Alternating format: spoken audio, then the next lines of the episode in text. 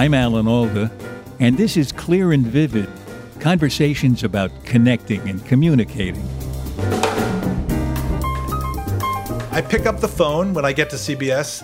I say, I'm Doctor John LaPook from C B S News. Guess what? They pick up the phone, and suddenly I'm on the phone with the world's expert, or a world's expert, in whatever this field was. Then I would start writing the piece with my producers, who were so important. The piece goes on at six thirty, no matter what. You know, I, I ended up, amazingly ended up doing sixty minutes pieces, and uh, at sixty minutes they say, uh, the piece goes on the air when it's done. Uh, for the evening news, the piece goes on the air at six thirty. So, so it's going on the air. Doctor John LaPook is the chief medical correspondent for C B S News, and he's had to master the art of conveying complex medical information in a few seconds of airtime. That's a task more challenging than ever in the age of COVID. John is also a friend, so just last week I took the opportunity to grab a few minutes of his time to ask him how he does it, and how he juggles being a professor of medicine at New York University's Langone Medical Center with regular appearances on the nightly news. This is so great to be talking with you because you have such an interesting life in communication. How did you get the job to be the chief correspondent for C B S News, in which you keep us informed about our, our general health and the emergencies involved with our health, like the pandemic we're going through now? Yeah. How did how did that happen for you? Well, it's it's basically go plan a life. Um, I had absolutely no intention or plan to do this. I had a couple of times, a handful of times, been on the Today Show with Katie Couric. I did something about uh, defibrillators, the first live demonstration of a defibrillator. And so I was on there. I got friendly with her. She was pregnant with Carrie, her second daughter at the time. Uh, and then, you know, sadly, her husband, Jay, got sick. He had colon cancer. I ended up uh, sort of helping her to try to think about it. I wasn't her doctor or Jay's doctor. And I helped arrange for the famous colonoscopy she had in two thousand, um, where she went on air, had a colonoscopy, led to the uh, the Katie Couric effect, where in the, in the short period of time afterwards, Uh, the number of screening colonoscopies in the area studied went up twenty percent. So it's a great lesson in communication, especially mass communication, yeah. How you can affect the health of an entire culture by somebody who you trust going through an experience, a medical experience that maybe the rest of the people shy away from. Yes. It was her idea, and I just helped arrange it. But uh, so we be, we knew each other, and then it's it's March of two thousand six. She had been announced as the first female sole anchor of the of the C B S Evening News, and I get a phone call, and she said, I have a business proposition for you. I said, what? She said, how would you like to be the medical correspondent for uh, C B S Evening News? I said, do you have to know anything? She said, no. I said, great. I can well, that do that. Brings, that brings up a really big question to me. Here you are, a doctor. You were practicing medicine, right? Yeah, absolutely. That's the first. Doesn't this first take love. a huge amount of effort, to time, to prepare for even a short spot on television? You have to know exactly what the latest information is. You have to know it about is, the studies, you know, Alan, and all of that. Alan, it ended up being the greatest continuing medical education you could possibly have. The, you know, it in the morning, pretty much I structured my day. So in the morning I saw patients, you know, like eight to one so or so. And then I would walk over to C B S News. So C B S News was at fifty-seventh and tenth, and my office was in the East sixties. So I would just take a walk over, and then the rest of the day would be uh, would be that. Everybody at C B S knew, and this was the, this is the ground rules, which which they were wonderful about, that the Hippocratic Oath always took precedence over the Nielsen ratings. So mm. if I had a sick patient, that's what I was going to be doing. But the beautiful thing was I would come over and let, maybe I would hear in the morning there's going to be a story about the latest uh, drug to try to treat heart attacks. I'd bring myself maybe up to sixty, seventy percent of what I need to know very quickly. Then I pick up the phone when I get to C B S.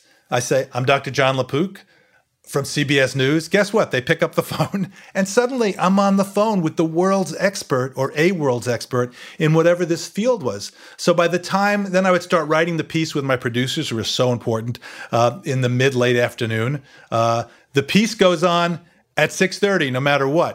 You know, I, I ended up, amazingly ended up doing sixty minutes pieces. And uh, at sixty minutes, they say, uh, the piece goes on the air when it's done. Uh, yeah. For the evening news, the piece goes on the air at six thirty. so, so it's going on the air. You cover the news in medicine. Mm-hmm. But it seems to me that one of the biggest problems, and maybe you have a problem that's even bigger than this, but it, it may, for me, it may be the most difficult question right now, is the avoidance of science by so many people. Mm-hmm. They don't seem to regard it with the same the same sense of uh, of trust that they did before. And the worst part of it is, they say, you told me one thing last year, coffee is bad for you. Now you're telling me coffee is good for me. And wine went through three or four permutations of the same mm-hmm. kind. No. You people can't make up your minds. How would you describe that problem? Is it a serious problem that we have?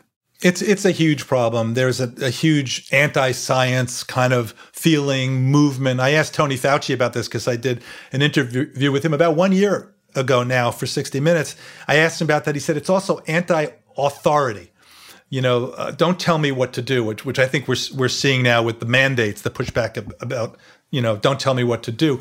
But I think you you really nailed it in terms of uh, such an important thing, which is people, look, they're not used to, suddenly they're plunged into a pandemic and they're having to read about science, and they're not really, we're not that science literate, I think, as a country. And one of the big things is that science is an ev- the the art of science, the scientific method is an evolving process. What do you do? Do you make a conscious effort to get the audience to understand that science is evolving? Do you do you tend to include that notion in many of your reports? So, um, it depends which venue. sixty minutes, I've got twelve or thirteen minutes. And in fact, we did that very thing with Tony Fauci again a year ago, because you may remember that there was an initial recommendation, say in February, uh, that said, you know, you don't need to wear masks. And at that point, one of the key facts was, or the, the key thoughts was that you had to be symptomatic, really, in order to spread it, that that that the pandemic or the pandemic was going to be spread, or epidemics are generally spread by people who are symptomatic. So at also there was a shortage of masks. We were worried about people, um, you know, who were professionals, who were health professionals, not having enough, and we weren't sure masks really worked. Well, after that, like about a month later, certainly by the beginning of April, Tony came back. Tony Fauci came back and said, now we know that you can spread it when you're asymptomatic. That's huge. Mm. So you could walk into a room, feel perfectly fine, and be spreading it. There were some aerosol scientists and others who did wonderful experiments showing that masks actually, to varying degrees, are are effective. And then the mask shortage started to be relieved. So the advice changed. The analogy is is sort of a, you hear the weatherman, and he's it's pouring outside. He says it's it's pouring. I want you to wear a raincoat. Uh, the next day, when when the sun comes out, you don't say, well, wait a second, you're telling me I don't need a raincoat today? Yesterday you said I needed a raincoat. Well, you know, that was to, that was yesterday. This is today. I love that analogy. So let's say you're doing a piece on C B S and you have twenty or thirty seconds to make this point and say something so clear, so vivid, that the public listening will say, oh, wait a minute, Fauci isn't lying to me. He's telling me what he knows now. Well, an average piece right now for the C B S Evening News is about a minute thirty. Maybe it's a minute forty-five, yeah, yeah. Could be a minute twenty. So to, to do the nuance of it like that is really tough. And I, I think that's one of the frustrations, that there isn't enough time. There's a lot of news. And so you've got to say things quickly. What I try to do for the general audience is to say, I know I'm talking to six million people, but I'm going to try to imagine I'm just talking to my one patient, my one precious patient. Mm. Say it in a way that they can understand. Be empathetic. Don't be cocky. Don't be saying, you know, here's what you got to do, and I know it, and I'm sure. Here's what the information shows. I mean, if you've been a doctor for five years and you have any degree of cockiness left in you, you're in the wrong profession. You know, I mean, you, you learn humility right away.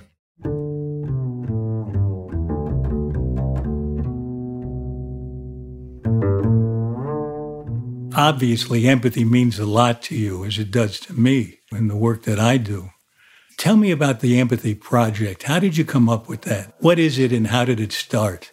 Uh, well, this is this is something I'm going to be doing for the rest of my life, is the Empathy Project. So the Empathy Project came about in a way, I don't think I ever told you this story, Alan. I saw, do you remember Wit with with Judith Light? It was it was on yeah. Broadway, and then they made a movie about it. But well, I saw it on Broadway. And um, it's a story, uh, just gut-wrenching, about a woman who was dying of ovarian cancer and the way, the terrible way that she's treated uh, by the medical profession, who are un- unempathetic. And uh, the lights go out, and I'm sitting in the in the chair, and I just, I'm floored. And I went out, and I I spoke to Bernie Telsey, the producer, who was a, who was somebody we knew, and I bought one hundred fifty tickets. And I I took every member of the first-year medical school class at Columbia P N S, and I said, here's a free ticket. Go see this play. Hmm. Well, fade out, fade in. Over the years, I'd get some emails that, you know, I just want to let you know how much that meant to me. And then around two thousand thirteen, I got an email from somebody saying, you probably don't remember this or me, but you sent us to see Wit. It was the most important thing I learned in medical school. This wow. is now like thirteen years later. And suddenly the light bulb goes off, and I thought, okay, I'm in the middle of a wheel through, believe me, no design of my own, where the spokes go out to medicine, business, uh, journalism, entertainment, because my family is in, uh, my father-in-law is uh, in deeply into uh, entertainment, and I've had exposure Norm, to Norman it. Lear. Norman Lear changed entertainment for the whole culture.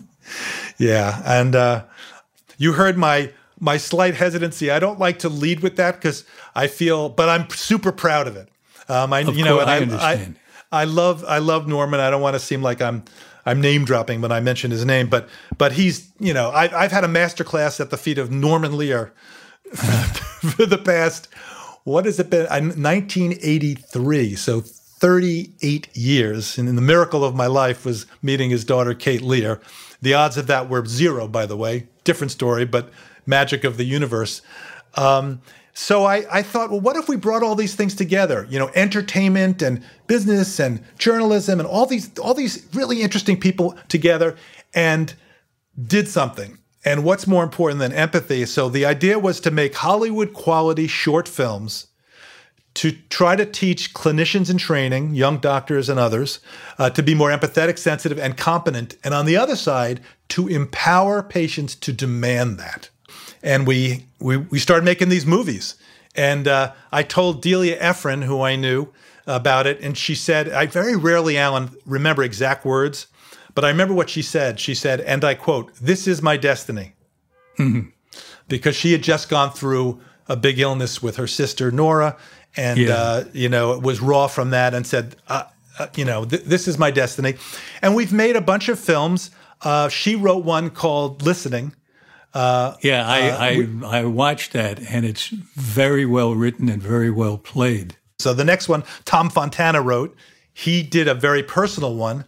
Uh, this was about uh, a, a senior surgeon who did an operation, and then instead of him, it didn't go well, and instead of him coming out and telling the family, he sent a junior resident who had never met the family to mm. go out and tell yeah, them. Yeah, that, that, and that's it, the kind of the kind of encounter born of discomfort and the unwillingness to share your discomfort. Yes. That is a part of, of a lack of empathy. Mm-hmm. Isn't it? What do you do with these? These films are very well made. They're well written, well acted, well lit, well photographed. Do you show them to the students so, and then yes. talk about it? Or what? what's the process after they watch the film? Absolutely. So by the way, Brian Darcy James and, and Annalie Ashford were in the family. We did some with Second City Chicago that was short and funny. And then the last one, which we'll get to your question, was about a year and a half ago. Of course, Black Lives Matter um, became a huge issue. Um, and uh, there was a lot of talk in the university at, at N Y U Langone about this issue and about um, uh, diversity and about health equity, healthcare equity. And we decided, since we were kind of a, a P T boat that could move kind of quickly, let's do a film about implicit bias and racism in medicine, which exists. We decided to do an animation. So fortunately, Delia's friend is Phil Johnston. Phil Johnston wrote a little film called Zootopia, which is a Disney film that won an Academy Award about racism. And uh, so he ended up uh, writing this animated film, about six minutes long. Uh, Delia helped out also. The voices that we have are Whoopi Goldberg and Ed Helms and uh, Danielle Brooks and LaTanya Richardson Jackson. And uh, it took us about a year and a half to make this. And most, a lot of the time was this script, which to me, I never learned so much, Alan, in my entire life. We interviewed close to, I just counted up in the in the credits how many people we thanked who actually participated. I mean, we, we actually interviewed and talked to and had contributions from more than one hundred people. And I remember, I remember Delia saying, you know, you can't have a writer's room that's this huge number of people. But we, you know, here, you know, I'm a white guy, I'm an older white guy. We're doing a film that's out of my comfort zone. I'm, I'm reading like everybody else, all the books that we're all reading, and trying to educate myself. But what an education this was, because we interviewed all these people, a lot of people of color, and especially women of color. And Alan, the point of intersection for so many of them was it's, it's exhausting as a woman of color to be seen and to be heard. Mm. I get up, I'm going to the doctor, I put on my clothes, here I am. They're thinking, you know, as there was one specific example, um, I've got to get up, I'm in pain. What do I wear to look to so that I'm ex- I look acceptable? And how do I speak? I'm in pain, but I don't want my voice to sound angry. I don't want that trope of an angry black woman. And uh, I want them to know I'm educated. I'm, you know, oh, by the way, I'm a software program. And on and on and on. And, you know, one of the sixty minute pieces I had done, which helped inspire this, was Jennelle Stevenson, this amazing genetic cure of sickle cell anemia. You might you might have seen it. It's just incredible. She talked about, I mean, it's a happy ending. She ends up getting this genetic treatment, gene therapy, and she's fine. At the end, she's running in the forest. It's amazing. But when she's talking about what her experience is, she went to this emergency room where she had been many times, times before they knew that she had sickle cell anemia. And she she describes a moment, she's literally on the floor. She's on the floor. There's a doctor over her, looking down at her, accusing her of faking the pain to get drugs. Huh. So this is all in this film. It's in the film, I remember. But but I, I know it's too late. I know I like when people say, to make a long story short, we're way past that. But but I'll quickly I'll quickly finish it up. The theme of the film is we use this guy, you know, Doctor Gunderson. He's forty years old. He he's great. He's he gets the beginning. You know, he gets on a subway. He gets he's reading James Baldwin. He gives up his seat on the subway to a pregnant woman. He's a great guy. Hi, how are you? And we tell we say he's a great doctor. The problem is he doesn't know what he doesn't know. And what he doesn't know is his own implicit bias. And even if he were, there is no such thing, but a perfect person dropped down into the medical encounter who's perfect, they're perfect. It doesn't matter if the person who they're seeing, in this case, a young woman of color, uh, doesn't know it. So she's coming in with her own experiences. In the film, it's that she witnessed, you know, her mother had a burst appendix and was uh, had severe pain, and she was accused, like Jennelle was, Jennelle Stevenson was, of faking her pain. She was stamped, which we could do with an anime, with a, in a animation on her forehead, said drug seeker. And so she's got that history that even though it was legitimate pain, she was accused, her mother was accused, when she, and, and she was a young girl at the time, and it made an impression. So now when she comes into that encounter, she's holding back. She's not... She doesn't know whether whether to trust this person. And plus, her experiences with other doctors, they haven't really listened to her. And that, for me, for a young doctor, for a young doctor, Alan, how important is that? Because it's an ego injury to say to them, oh, by the way, here's all the problems. You're you're racist, you're implicit, but you know, you don't want, you know, nobody wants to think that, any of that. But we all have implicit bias, and if they can still hold on to, I'm a good person, I'm trying the best I can, like all of us, and yet I have this implicit bias, and so that's easier for them to learn than if you just start, you know, pointing fingers Point, and saying... Pointing a finger, yeah. yeah. You know, I think that animated film makes the points so vividly that you can learn by watching it. I'm wondering about the scenes in other videos in a doctor's office, for instance, where the doctor does not show empathy, doesn't show mm-hmm. active listening, is a one-way street with the patient. Is that sufficient for students to look at and learn not to do it? Or do you have some kind of training that goes, that follows up on it, that makes use of what they've just seen? So, perfect question, because no, it's not enough to just put it out there. So the first film that we made, which kind of had a caricature of a doctor who wasn't really listening, the person came in and he was ordering Yankee tickets and she said something really important that he missed. It's okay to show the bad behavior, but it's different when you're teaching. They want us, we learned, we made this mistake at the beginning, but we learned they want to know the right way.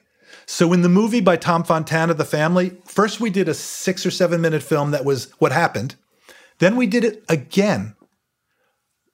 What if it, what if it had been done the right way or a better way? There's no wrong way, right way, a better way. And we have found that that's, that, that is being taught right now to medical students and residents. I was there in August. It was thrilling at the debut, the premiere of our animated film on implicit bias and racism. It was shown to one hundred eighty-three people at Albert Einstein. Uh, and I then we broke into little sessions and we talked about it. And then we did the same thing at N Y U Langone at the Grossman School of Medicine, and it was it was thrilling. And we also did it for third-year students. And Alan, it was a different take. It was really interesting. When we spoke to the first-year students, they they were very empathetic and they were very into it, and they they were kind of like civilians. They were like newly minted doctors. So they came at, at it from that point of view. What was fascinating was the third-year students who were already on the wards, they came back with more sophisticated points. They said, okay, I can be empathetic, but I'm in a system that where I'm behind the eight ball. I've got six minutes, seven minutes to see a patient. I've got the computer. I've got all this stuff. And they're exactly right. So we have to be teaching people empathy on an individual basis. We have to name that. We have to say, you're going to be graded on that, which means changing some of the structural things and communication and uh, amount of time that people have and even reimbursement type of uh, structure. So It's it's a heavy lift, but I'm going to be doing it for the rest of my life. It's I'm I'm just I'm lit up by this, and I think it's not just medicine. Of course, the whole world is shy of empathy right now. You know, it's the same issues of trying to understand where somebody else is coming from and listening.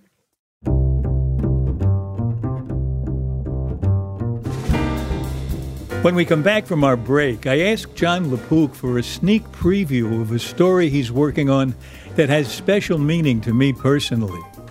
After this. Clear and Vivid can be downloaded for free because it's supported by our sponsors and by, as they say, people like you. But there are no people like you. You're you. We want to make sure you know about patreon.com slash clear and vivid. That's where, if you love hearing from the extraordinary guests we have on our shows, you can become a patron and get early access to special videos.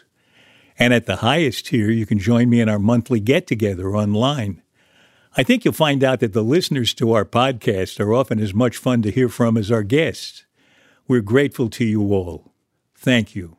And don't forget to check out patreon.com slash clear and vivid. This is Clear and Vivid, and now back to my conversation with Doctor John LaPook. You're doing a report soon on something that sounds very interesting to me personally, which is dancing for Parkinson's. Yes. Tell me about that. What are the benefits of dancing for Parkinson's patients? So there is a woman named Carolina Burse, who I interviewed yesterday, and she's up uh, in Toronto, and she did a three-year study where she took half the people, I think it was like sixteen people in the control group, and sixteen people who were given weekly dance therapy uh, sessions. There's a whole movement of dance mm-hmm. for P D, dance for Parkinson's disease. What the study showed, which blew this researcher away, was that normally you would have, a, there's a whole scale, there's a Parkinson's scale, which you know about, which you know you add up all the different things that can happen. You have motor problems, you can have problems mm. with speech, and you can even problems with anxiety and depression and on and on and on. Well, there's a scale where you add a lot of these up, you give points to them. And it turns out that in the first few years after the diagnosis of Parkinson's, that it kind of goes down. Uh, you, you end up uh, declining in function over those, say, you know, three to five years. Well, they found that that happened in the control group, but the people who were doing the dance regime, uh, they stayed the same. They didn't have a significant decline. Uh, and I'm tapping my toes as you talk. And go get Arlene and start dancing. Is she nearby? This is a, that's an amazing result. I asked how, how you know how do you explain it, and she said dance is multisensorial. You know, you have, of course, movement. You have touch. There's music. There's a lot going on. There's social interaction. It, it lights a lot of fires under a lot of different senses in the brain. So music, we know, does that. And the anthropologists and the scientists have told me, uh, you know, some people think that music was the first language, potentially. And it's kind of stored everywhere in the brain. It's hard to kill. And so when you start doing dance, it's lighting up so many different areas. And they don't really know. Is it increasing dopamine, I asked her, in the ba- basal ganglia, substantia nigra in the middle of the brain, the place where they're making a lot of dopamine? We think maybe. I said, is it increasing connections? Is it making it a smoother pathway? She said, maybe. So they're studying that now. Yeah. They, they have the observation. They want to know why. But at the end of the day, she said, you know what? I may not know why it's working, but it's working. So, um, yeah. Which brings me to you. So tell me how you're doing with, with your Parkinson's, which you've been public about. Yeah, I'm making, I can't say I'm making progress because the disease makes progress at a, at a rate that you're not really aware of. So I don't know if I'm holding it back or diminishing the symptoms or what, but I've been doing exercises based on boxing, which is good. It helps with balance. It helps with putting your whole body into a motion. I, I had a tendency as the as the disease progressed to use my hands like flippers more, you know, just the hand is doing the work. But in fact, if your whole body goes into a punch, that gets you used to the idea that in life, lifting up a cup might actually be more than just a hand and an arm. And you get used to incorporating those Those elements. Since COVID, I'm not, uh, I'm not face to face with my boxing partner, so I'm not actually hitting anything. I'm just hitting the air. But I, I've benefited from a lot of weird things. I one of my favorite things is to march to Sousa music around the living room. Really? It's a little. Probably it's a little like the dancing. Yes, that that's what I thought about. Of when you said that. It's rhythmic. It's active. I take big strides. Swing my arms. And the fact that it's to music makes it possible to do it longer than if it was just a dull exercise that had no, no reason to keep going. Actually, I read that there was a study where if you make your own music, if you sing a song and march to that, that that's even more effective. You, you ought to look up the look up the study. I don't I don't want to promote an idea that's not no legit. no no. I think I think it's amazing and so fascinating that you have kind of come up with your own dance for Parkinson's disease. I mean, there's this whole formal program. There was a study, but Alan Alda came up with his own program that's doing kind of the same thing. I experiment all the time. I found out if I rub my fingers across a, rub, a rough surface, that the it it. it kind of modifies the tremor and sometimes makes it stop. So for a while, I carried sandpaper in my pocket. Until your fingers got down to a nubs, and then you had to stop. Right. And now now they don't shake anymore because there's none left. That's, well, do you think that the boxing and the marching is actually helping? I can't tell. You know, the interesting thing about Parkinson's is it's different for every person to a great extent. And for each person, it's different day to day. Some days there's a problem with tremor. Sometimes there's more a problem with stiffness. Sometimes balance is the main problem. It changes. To be and and presumably progress is going on. More cells are continuing to die because mm-hmm. nobody knows how to keep them alive yet. or to replace them. But there, I'm I'm constantly reading studies and I'm looking for new research. I have a personal preference for non-invasive therapies. How long have you had the Parkinson's for, do you think, in retro- now looking back? I was diagnosed about six years ago. But but I, you know, I might have had it before that, but I surely had it before that, because by the time symptoms show up, something like seventy or eighty percent of the dopamine-producing neurons are out of business. What's the arc been like for you over the last six years or so? How are you doing? The first visible sign was a slight twitch in my thumb, a little, little, little twitch. Mm-hmm. Then within a year or two, I had an actual tremor in my my whole hand, and I was getting stiff. It's hard to put shoes on. Michael Fox said to me a wonderful thing, though. He said, if it takes me five minutes to put on a shoe, I don't say it took five minutes. I say I got my shoe on.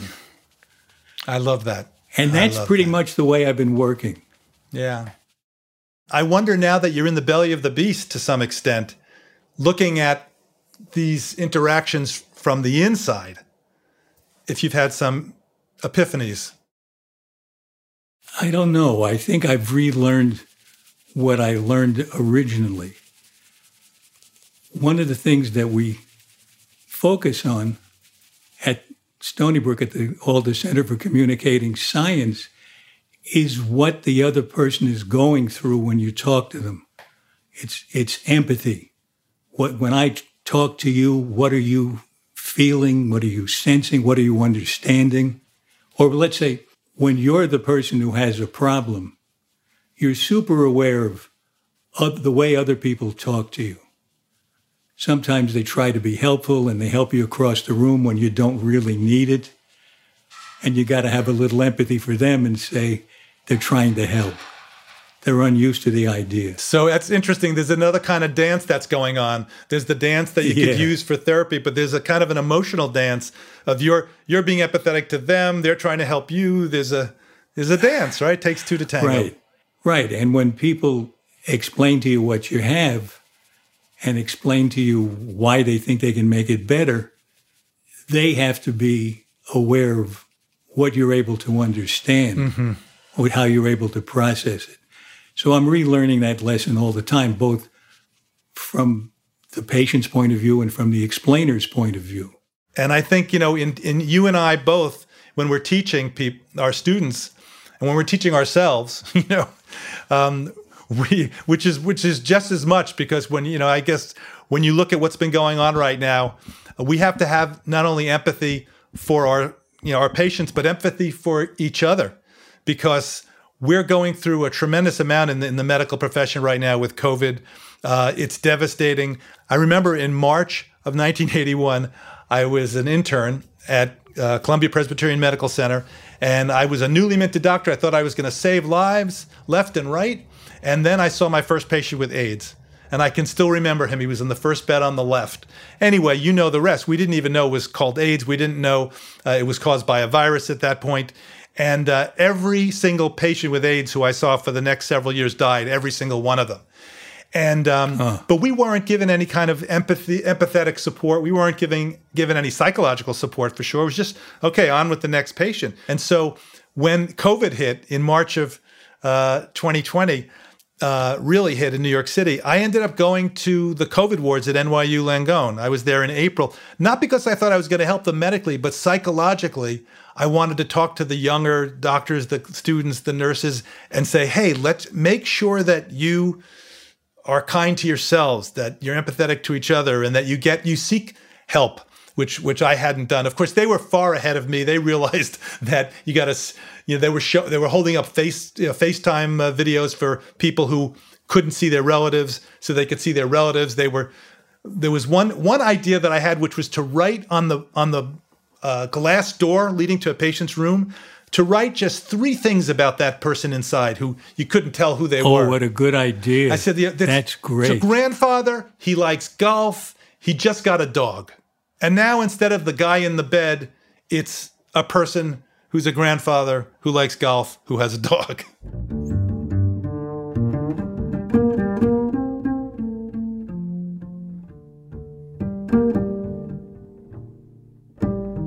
I wish we had more time in the day to talk.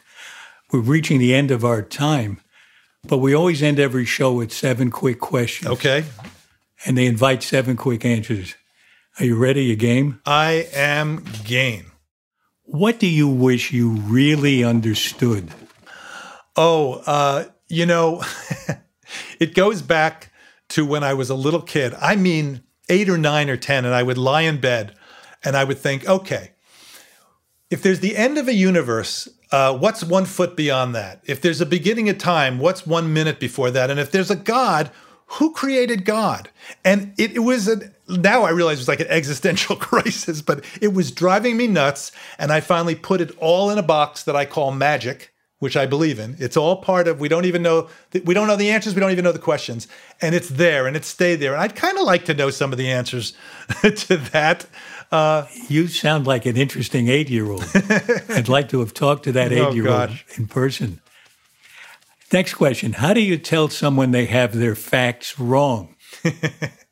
You know, Alan, it depends the setting. If it's in medicine, I'm in the emergency room, we're doing a crash, uh, somebody hands me the wrong size angiocath, you know, for an I V, I don't say, uh, you know, um, the last crash we had, y- you did so beautifully, but but this time, I, you know, so y- you just say, give me the, give me the, give me the, give me the sixteen gauge, right? Um, because you're in a setting where you realize, which is part of your question, you realize you're smart, I'm smart. Let's just get from here to there. If you're out in the real world where people have feelings, you may have to be uh, a little more uh, careful with how you say things. But I, I think if you always leave people an out, you don't want to back anybody into a corner. But if you leave them an out, um, I understand why you thought that, but as opposed to, huh. you ignoramus. You know, it's, it's again, the empathy, right. It's how you say it. Next question. What's the strangest question anyone has ever asked you? You know, you reminded me of it because uh, I guess strange, unexpected, odd was in March of two thousand six, I get this phone call from Katie Couric saying, would you like strange. to be the medical correspondent for the C B S Evening News? I said, what? Okay, next question. How do you stop a compulsive talker? Oh, gosh. Um, if there's somebody else there, it's a little easier, I think, because when they it, when they stop talking for two seconds, um, you ask the other person a question. That's good. That's good. Okay, next one. You're at a dinner table and you're sitting next to someone you don't know. How do you start up a genuine conversation with that person? Oh, I, I think you just start small. You know, ask some question about themselves. You know, tell me about yourself, but in a way that's genuine because it's it, I'm curious and they're curious. And if they, if they're curious, it'll it'll lead to good places. What gives you confidence? I have to say it comes from, you know, there's two ways of taking that. What what gives me confidence in my life from the beginning and what gives me confidence now going forward? But I would say my confidence comes from my fa- the love and support of my family. Just basically, hmm. you know, I had an amazing family. My, both my parents are gone now, uh, but my uh, my mother was uh, she would she'd be about to she'd be about to peel an orange, and she'd hold the orange in her hand, and she would say, at this moment, this orange has never seen the light of day. And then she'd peel it, you know, this orange, this moment. And that gave me an appreciation of the moment. And then my dad, who, by the way, you know, he, my parents knew your dad, Bob Alda, Bob and Flora. They knew their sure, knew, no. knew your parents. Oh, oh, wait, no, I didn't know your parents knew them. My parents knew them. And in fact, here's my memory, which you I think you don't know this. In nineteen seventy-one, I was in Rome with a, it was a hospital trip that my father, and in walks Bob Alda with his wife Flora. And here's my image of your dad. He was gorgeous, he was tanned, and he had a sweater that he he draped were draped over his over his back with the arms yeah. tied in the front, right? Or draped yeah. in the front. Cross Chris, does that sound familiar to you? Oh yeah, he was very theatrical. Oh my gosh. Okay, last question. What book changed your life? You know, um, so first of all, I, I want to confess something, which is I listened to all your podcasts ab- over the weekend. I was driving back from Vermont, so I knew these questions were coming. I don't want people to think I'm just coming up with this book. So I was trying to think of that book question. And the book question, so I love your guests who go, hmm, I, I never thought of that. I'm like, don't you ever listen to his podcast? Come on. You you ask that at the end of every one. But, and they're great. They're, everybody should look at your old podcast. But um, I know the answer to this, which is The Elements of Style by Strunk and White. Because ah. in nineteen seventy-one, after I was in ninth grade, my mother in particular said, you're going to go to Andover uh, for the summer session. And um, and I took two courses, one on biology and one on writing English f- for scientists, English for scientists. And and Rudolf Flesch, the, uh, the Art of Readable Writing, but the big one was Strunk and White's The Elements of Style. And what it did was it said, don't use the passive voice. Don't do longer when you can do shorter. There's that famous thing that's attributed to Mark Twain, but I was looking it up. It goes beyond, be, way before him, which is, I'm sorry I, I wrote such a long letter. I didn't have time to write a short one. And I think right. that became very important for, for um, television, because I have to say things very succinctly, very quickly, and it's amazing what you can say in a minute thirty. So, you know, your whole life has been preparing you for what you're doing now, and who knows what is prepared for you for what you're going to do in the future. This has been such a wonderful conversation. I'm so glad you took the time to come on with, because you got so much in your life that you have to do. I appreciate the time you've taken. Thanks so much, John. All right. Take care.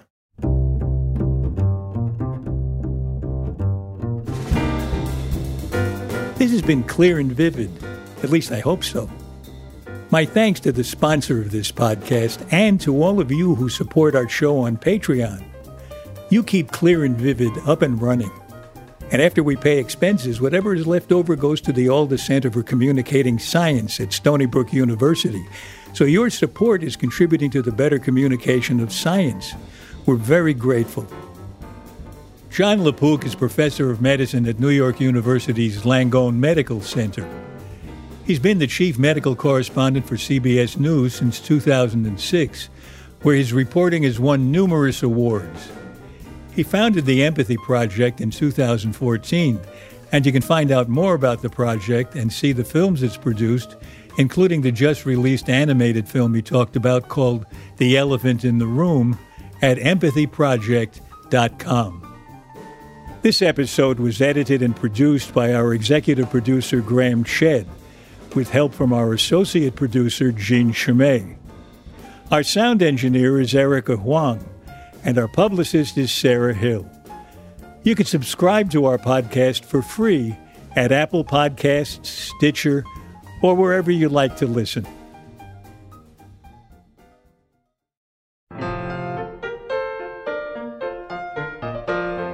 Next in our series of conversations, I talk with a woman who has spent the last twenty years preparing for the moment next month when the camera she designed and whose construction she oversaw will be launched a million miles out into space. She's astronomer Marsha Rieke, and her camera, called NearCam, will be a central part of the ten billion dollars James Webb Space Telescope, the successor to the Hubble. Oh, I hope we learn some really fantastic things. And I hope the most fantastic is something we can't guess now. But the things we can predict ahead of time are things like, we can measure what is in an atmosphere of an exoplanet around another star. Another astounding thing is that we should be able to see the first galaxies that come together after the Big Bang. We're going to learn so much about how galaxies change over time that that will probably pretty much revolutionize all the textbooks. Marsha Rieke, next time on Clear and Vivid. For more details about Clear and Vivid and to sign up for my newsletter, please visit alan alda dot com. And you can also find us on Facebook and Instagram at Clear and Vivid, and I'm on Twitter at Alan Alda. Thanks for listening. Bye-bye.